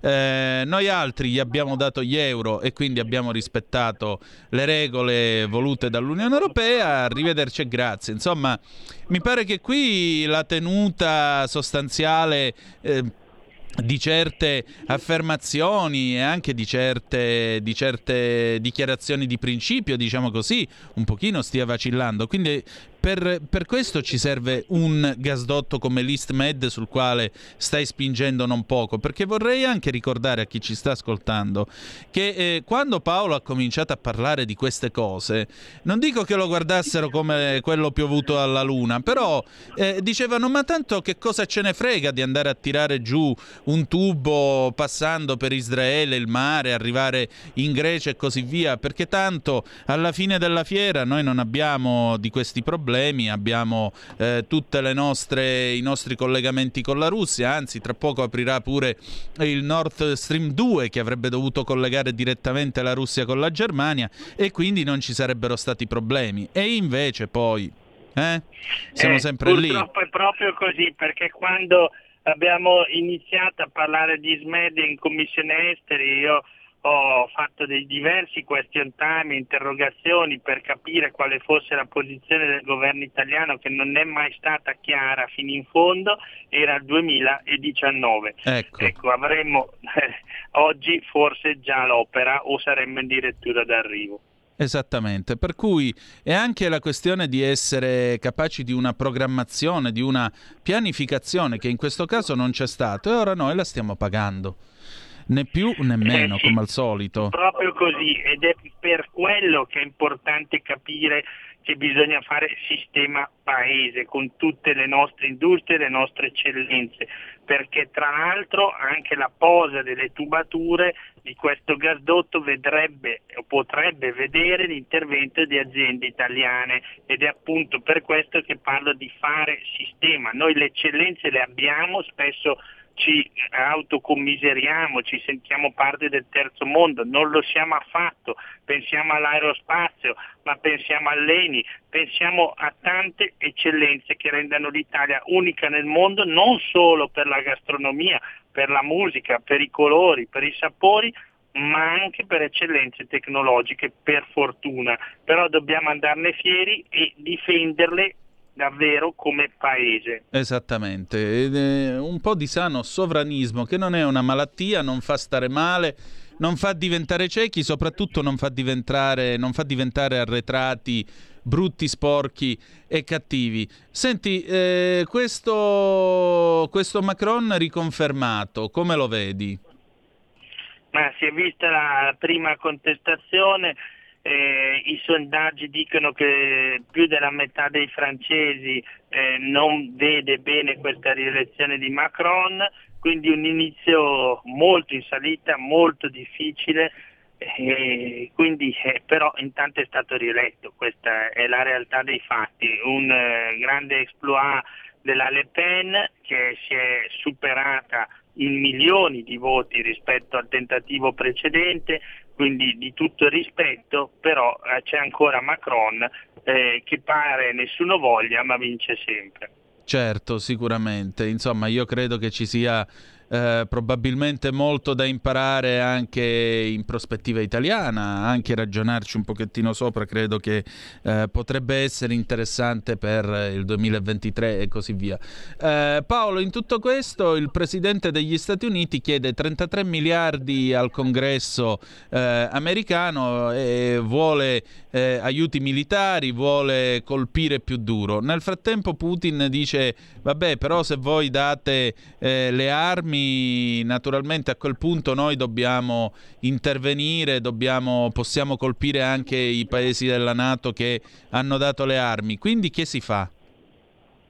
Ma si fa quello che dice da mattina a sera, unico esempio nel panorama politico italiano, Matteo Salvini.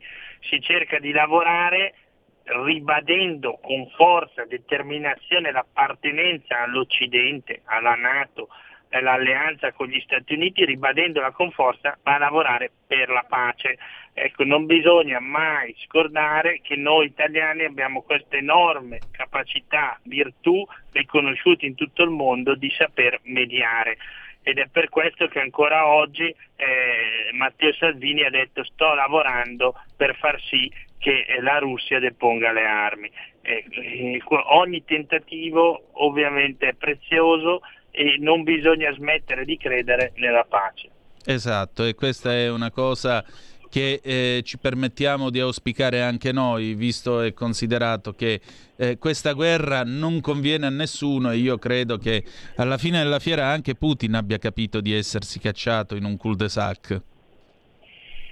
Ma gli errori strategici di, strategici di pianificazione, eh, addirittura non aver capito la po- psicologia, la postura eh, del popolo ucraino nei confronti di quello russo, eh, beh, gli errori sono stati tanti, macroscopici. Eh, errori che non ci si aspettava e quindi sicuramente in questo momento Putin è in difficoltà ed è però per questo che bisogna cercare la soluzione verso la pace perché una Russia in enorme difficoltà è pericolosa. Sicuramente, sicuramente, soprattutto abbassare anche i toni dello scontro perché mi pare che ultimamente i temi, i toni si siano un po' troppo alzati e si siano fatti un po' troppo ecco, eh, in questo l'esempio stavamo parlando di un gasdotto da Israele all'Italia, l'esempio di eh, popolo o di Stato tra eh, le due parti, eh, proprio nel mezzo, è il popolo israeliano. Il popolo israeliano, dobbiamo ricordarlo, è composto per un quinto da popolazioni mh, dell'ex Unione Sovietica e quindi si può pensare anche politicamente quanto peso abbia questa componente, ha alle proprie frontiere di fatto la Russia, perché ricordiamo che la Russia è in Siria, e, e, quindi dal punto di vista geopolitico Israele sta cercando in ogni modo di mediare. Ricordiamo anche che l'Ucraina era un'Ucraina con un enorme eh, apporto di cultura e popolazione ebraica prima degli stermini della seconda guerra mondiale. E ecco, stavano iniziando a tornare gli ebrei in Ucraina dopo essere stati eliminati eh, o quei pochi essere riusciti a fuggire in Israele. Beh, eh, oggi questa cultura di, di nuovo in pericolo, di nuovo in pericolo, gli ebrei che tornavano stanno invece fuggendo verso Israele. È qualcosa di molto triste perché se Zelensky, il presidente dell'Ucraina, è ebreo non è un caso, c'è stato davvero un apporto storico enorme della cultura della religione ebraica nell'identità nazionale ucraina. Esatto. Paolo, io ti devo chiedere 30 secondi di pausa però. Andiamo in pausa. Stai ascoltando Radio Libertà. la tua voce libera, senza filtri né censura. La tua radio.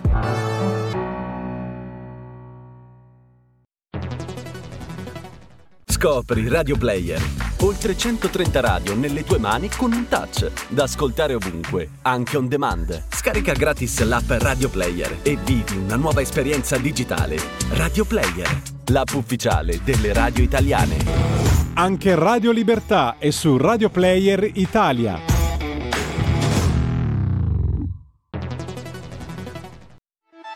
Stai ascoltando Radio Libertà, la tua voce libera, senza filtri né censure, la tua radio. E rieccoci, siete di nuovo sulle magiche, magiche, magiche onde di Radio Libertà. Questo è sempre Zoom, il drive time in mezzo ai fatti. Antonino Danna al microfono con voi. Con noi per lo spazio diplomaticamente che andiamo a chiudere l'onorevole Paolo Formentini. Allora Paolo, senti, per la prossima settimana qual è l'impegno, diciamo, il tema più caldo? Eh, ne abbiamo parlato per tutta la trasmissione.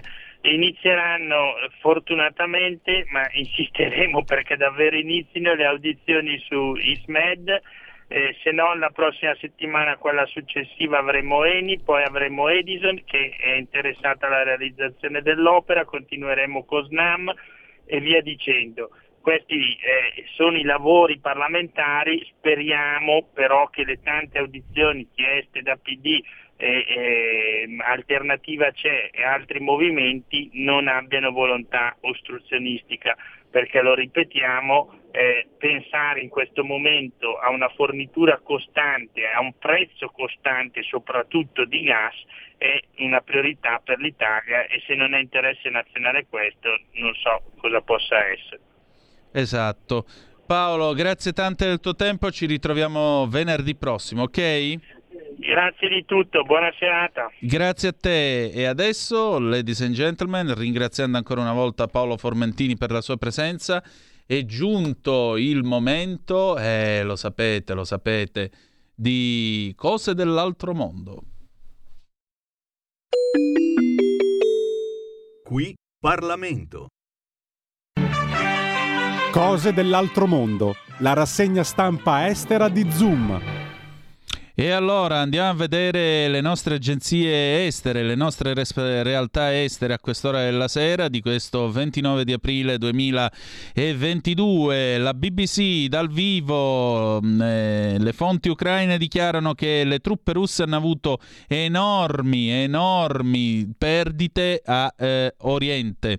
Eh, tra l'altro c'è una notizia, diciamo così, di natura sentimentale, se volete. La First Lady ucraina non riesce a vedere suo marito, cioè Volodymyr Zelensky, a causa della guerra. La First Lady ucraina Olena Zelenska ha detto che non ha visto suo marito sin dall'inizio della guerra, cioè da due mesi in qua. Parlando col quotidiano polacco Rieszko Pospolita, eh, ha dichiarato che, sta, che vede il presidente Zelensky proprio come voi, sulla TV oppure sulle registrazioni dei suoi discorsi. Olena Zelenska dichiara che il conflitto non ha cambiato suo marito, è sempre stato in questo modo un uomo di cui ti puoi fidare. Eh, dando, ripetendo i commenti fatti dal presidente, ha accusato la Russia di eh, complottare per commettere un genocidio, qualcosa che la Russia ha veementemente smentito. Olena Zelenska ha dichiarato che, mh, eh, che diciamo, è stata, le è stato chiesto se avesse dei messaggi per le madri o eh, per le compagne, le mogli dei soldati eh, russi. Eh, non ho nient'altro da dire loro. Se le bare non li convincono che qualcosa stia andando storto da queste parti, io non ho altro da eh, dirgli, da dire loro, aggiunge la signora Zelensky anche con una certa eh, durezza che eh, francamente lascia anche un po' perplessi a dirla, a dirla tutta. Eh, nel frattempo eh, arriva adesso la notizia data dalla BBC, l'Ucraina ha ricevuto 93,5 miliardi di dollari, ossia 88 milioni e mezzo di euro eh, di prestito da parte della Banca Mondiale. Sono dei soldi che vengono dati a scopo umanitario, questo lo dichiara l'agenzia stampa Reuters citando il ministro delle finanze ucraino. Eh, questi soldi saranno utilizzati per scopi sociali, umanitari e per assistenza medica, così, per, eh, così come eh, per supportare le persone che naturalmente sono state eh, sono sfollate nel paese. Pare che arriveranno altri 495 milioni eh, di euro che arriveranno dalla, dal Trust Fund della Banca Mondiale. Andiamo a vedere l'NPR. L'NPR apre sul bombardamento missilistico che ha colpito Kiev. Perché l'attacco missilistico a Kiev è visto come un insulto alle Nazioni Unite? Il segretario generale delle Nazioni Unite, Antonio Gutierrez, aveva appena incontrato di persona il presidente russo Vladimir Putin e stava compiendo ora una visita di alto, profilo, di alto profilo nella capitale ucraina, ma eh, le, queste circostanze non sono state abbastanza per impedire alla Russia di lanciare un attacco mortale su un'area residenziale di Kiev mentre Gutierrez stava visitando la città. Le fonti ucraine dichiarano tale attacco una cartolina da Mosca e un insulto alle Nazioni Unite. Cinque missili russi infatti hanno colpito Kiev immediatamente dopo che Gutierrez e il presidente Volodymyr Zelensky hanno, comp- hanno terminato un incontro. Questo lo ha dichiarato eh, Zelensky in persona. È stato un affronto voluto alla diplomazia mondiale, questo è il suo commento. E eh, Zelensky tra l'altro ha aggiunto ieri notte questo dice molto a proposito delle vere intenzioni della Russia e della vera attitudine, diciamo, del vero comportamento e considerazione della Russia nei confronti delle organizzazioni globali. Mm, eh, a proposito, eh, diciamo così, questo ci dice eh, qualcosa sugli sforzi della leadership russa per umiliare le Nazioni Unite e tutto quello che l'Organizzazione delle Nazioni Unite rappresenta. Gutierrez era arrivato in Ucraina dopo essersi incontrato con Putin Putin martedì sperando di avere una de-escalation della guerra e garantire assistenza umanitaria per i civili, le cui vite sono state eh, colpite dall'invasione russa. Ehm, giovedì eh, Gutierrez ha visitato la città in rovina ormai di Borodianka, a nord-ovest di Kiev, che è stata bombardata e occupata. Per lui questo ha evocato la, eh, il male e l'assurdità della guerra. Andiamo a vedere la Deutsche Welle. La Deutsche Welle Welle apre appunto con eh, Radio Svobodna, la eh, collega giornalista Vira, eh, Vira Hiric, che eh, è stata uccisa, giornalista di Radio Free Europe o Radio Svobodna che dir vogliasi, è stata uccisa nel bombardamento di Kiev. Lei ha perso la vita quando un missile russo ha colpito casa sua al centro della città. L'attacco è avvenuto durante la visita del segretario delle Nazioni Unite, il segretario generale Antonio Gutierrez. Vediamo che cosa riassume in breve la tedesca Deutsche Welle a proposito eh, della giornata di oggi. Quindi abbiamo la giornalista, la collega eh, giornalista che appunto eh, è è stata trovata morta dopo il bombardamento missilistico di Kiev. Zelensky dichiara che la Russia ha voluto umiliare le Nazioni Unite bombardando Kiev durante la visita del segretario generale delle Nazioni Unite. L'Ucraina e la Bulgaria si sono accordate per una ehm, cooperazione economica e militare sempre più stretto e infine la Russia ha catturato due, eh, diciamo così, due, mh, come si dice, due volontari eh, due volontari eh, inglesi. Andiamo a vedere adesso Ginois, che cosa dice Cina. Ecco qua, Ginois apre con eh, la notizia che l'approccio L'approccio dinamico della Cina sulla politica zero Covid sta operando in sinergia con il progresso economico, quindi malgrado le critiche mondiali che sono state rivolte alla gestione della pandemia in questa fase ad opera di Pechino, Pechino ci tiene a eh, rintuzzare le accuse dicendo non solo noi stiamo facendo bene, ma andiamo bene anche per quanto riguarda l'economia. La Cina, come sapete, ha anche delle ambizioni sta- spaziali e infatti eh, quest'oggi la Cina ha lanciato due satelliti dal eh, centro di lancio dei satelliti di Zhuquan nel nord-ovest del paese. I satelliti Siwei 1 e 2 sono stati lanciati da un eh, razzo vettore long, eh, marcia, lunga marcia 2C alle 12 e 11 minuti del eh, giorno, ora di Pechino, e sono, entrate, sono entrati nell'orbita prevista. Forniranno dei servizi, di, dei data services eh, eh, remoti eh, a scopo commerciale per le industrie, incluso eh, la eh, mappatura del terreno, la protezione ambientale e naturalmente la sorveglianza e la ricerca eh, del, del, in merito Mm, al, insomma, si tratta di geointelligence, non sono satelliti spia, però servono per eh, dare un'occhiata al terreno, oltre che per la sicurezza urbana e lo sviluppo eh, digitale rurale. Il lancio ha rappresentato la 417 missione di volo dei razzi vettori lunga marcia. Ecco qua, potete vedere il razzo vettore che si innalza nell'aereo, è vero, e va eh, verso il cielo. Qua mi sto sentendo un po' Ruggero Orlando quando qui da New York vi parla Ruggero Orlando che parlava delle missioni Apollo. Andiamo a vedere adesso il paese della sera. Il paese della sera, la rassegna stampa italiana di Zoom.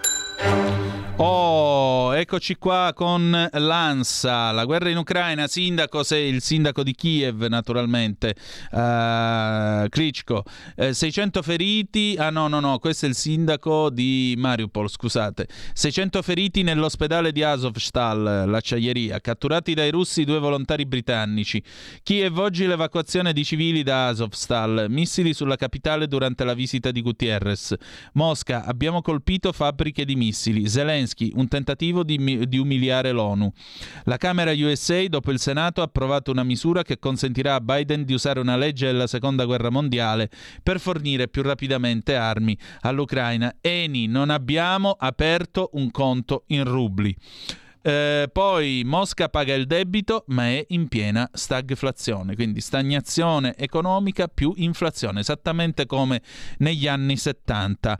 Mm, Time, all'inizio della guerra i russi stavano per catturare Zelensky, sì c'è il nuovo numero che è dedicato al mondo eh, e all'entourage del presidente. Gioielli nel cappotto dall'Italia, Kiev li rende. E infine poi Biden chiede con- al congresso 33 miliardi per l'Ucraina. Sempre l'ANSA dall'inizio della guerra 219 bambini uccisi, l'alto rappresentante dell'UE per gli affari esteri, Mariupol rasa al suolo, è la Aleppo d'Europa e faremo di tutto per porre fine alla guerra. Maxi esercitazione militare britannica nell'Europa orientale. Vera, la giornalista di Radio Svoboda, Radio Free Europe, uccisa a Kiev. Viveva nel palazzo colpito dai missili russi, odiava Putin. Andiamo a vedere chi era una persona brillante, gentile, una vera professionista. Sui social i colleghi ricordano così Vera Giric, giornalista di Radio Svoboda, Radio Libertà, in realtà è Radio Free Europe, morta nel raid russo di giovedì sera che ha eh, distrutto un palazzo residenziale di 25 piani a Podil, un quartiere storico e semicentrale di Kiev. 55 anni, lavorava dal 2018 per la storica emittente di Radio Free Europe, finanziata dagli Stati Uniti, e dicono ancora di lei odiava Putin, ma Putin alla fine l'ha uccisa. Giric ha avuto la sfortuna di vivere al secondo piano di un edificio costruito di recente e per questo ancora per lo più disabitato. Il corpo senza vita è stato estratto dalle macerie e portato via dai soccorritori in tarda mattinata a più di 12 ore dal raid, in un silenzio rotto solo dalle ruspe già al lavoro per rimuovere i detriti. Insieme a lei sono rimaste ferite 10 persone, di cui 4 sono state ricoverate in ospedale. L'attacco, il primo a Kiev da metà aprile e il più vicino al centro città dall'inizio della guerra, è stato condannato dall'Occidente, che l'ha definito un altro crimine di guerra dei russi per aver mirato ad un quartiere abitato della capitale ucraina durante la visita del segretario generale ONU Antonio Gutierrez vicino al suo albergo e all'ambasciata britannica al momento ancora chiusa.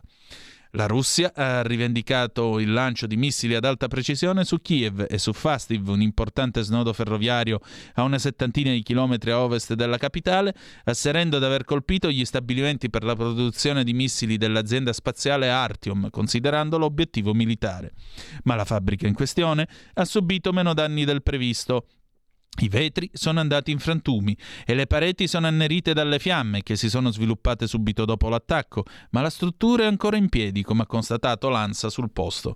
Difficile inoltre pensare che in pieno centro abitato ci fosse una fabbrica di missili, quanto piuttosto uno stabilimento di equipaggiamenti militari. Andiamo a vedere l'ADN Kronos. Ucraina, perdite di Mosca colossali, bombardate due regioni della Russia.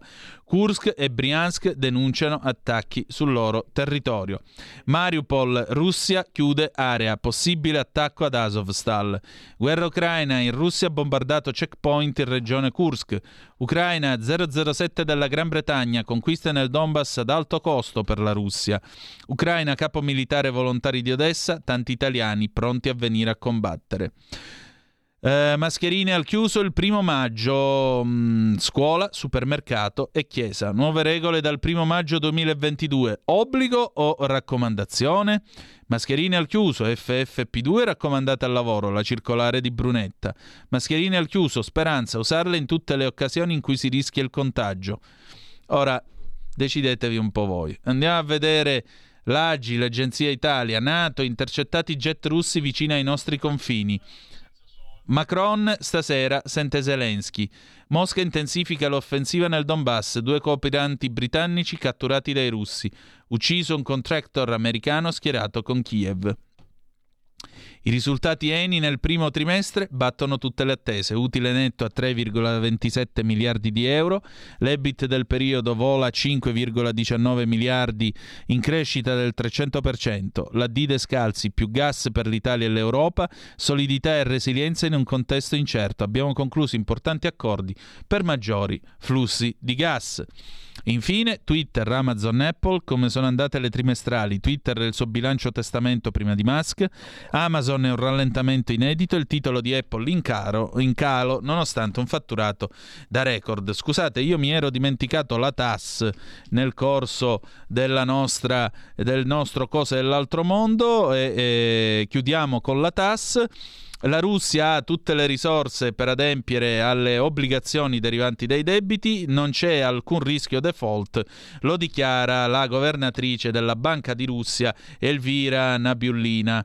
Eh, batte la TAS che il, ministro delle finanze russe ha, il Ministero delle Finanze russe ha tutte le risorse per adempiere alle sue obbligazioni, non c'è alcun rischio default. Questo è stato affermato appunto dalla governatrice della Banca russa, eh, di Russia Elvira Nabiullina dopo un incontro con il Board of Directors eh, questo venerdì.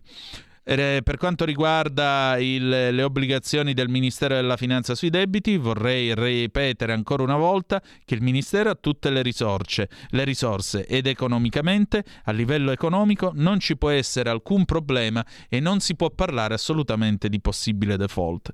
In ogni caso, la Nabiullina ha detto che ci sono delle difficoltà con i pagamenti. Spero che tutto questo vada a finire bene. Poco prima, il eh, direttore del Dipartimento europeo del Fondo Monetario Internazionale, Alfred Kammer, ha dichiarato che il basso livello del debito sovrano russo e le condizioni attuali dei mercati riducono, eh, i russi, riducono, i rischi del governo russo nel caso di un possibile default tecnico. Secondo i dati del Ministero delle Finanze russe, alla data del 1 febbraio 2022 il debito pubblico esterno estero eh, della Russia ammontava a 59,5 miliardi di dollari, incluso il debito su eh, prestiti esteri, i bond esteri, 38,97 eh, miliardi. In totale la Federazione russa ha 15 eh, prestiti obbligazionari, bond loans, con un periodo di maturazione dal 2022 al 2047. Possiamo chiudere quindi eh, il eh, computer e, e che dire di più, noi chiudiamo anche la nostra mh, mm, puntata di oggi, ringraziandovi ancora una volta per la vostra presenza. Grazie, noi ci troviamo domani alle 9.30 eh, con il garage dell'Alfista, parleremo dell'ingegner Ugo Gobbato che fu eh, l'uomo che risanò l'Alfa Romeo per conto dell'Iri fra il 1933 e il 1945, quando venne eh, ucciso in maniera immotivata, dopodiché eh, dai comunisti, dopodiché eh, se volete ci ritroviamo lunedì alle ore 18.05, ci sarà anche il ritorno del senatorissimo Alberto Bagnai con la sua bellissima rubrica. Eh, che dire di più? Grazie per essere stati con noi, quindi o domani alle 9.30 il garage dell'Alfista o lunedì alle 18.05 trattabili con Zoom, sempre sulle magiche, magiche, magiche onde di Radio Libertà. Ci lasciamo con una bella canzone d'amore, Ennio Morricone, Metti una sera a cena del 1969. Grazie per essere stati con noi e ricordate che the best is yet to come. Il meglio, malgrado tutto, deve ancora venire. Vi ha parlato Antonino Danna. Buonasera. Avete ascoltato Zoom, il drive time in mezzo ai fatti.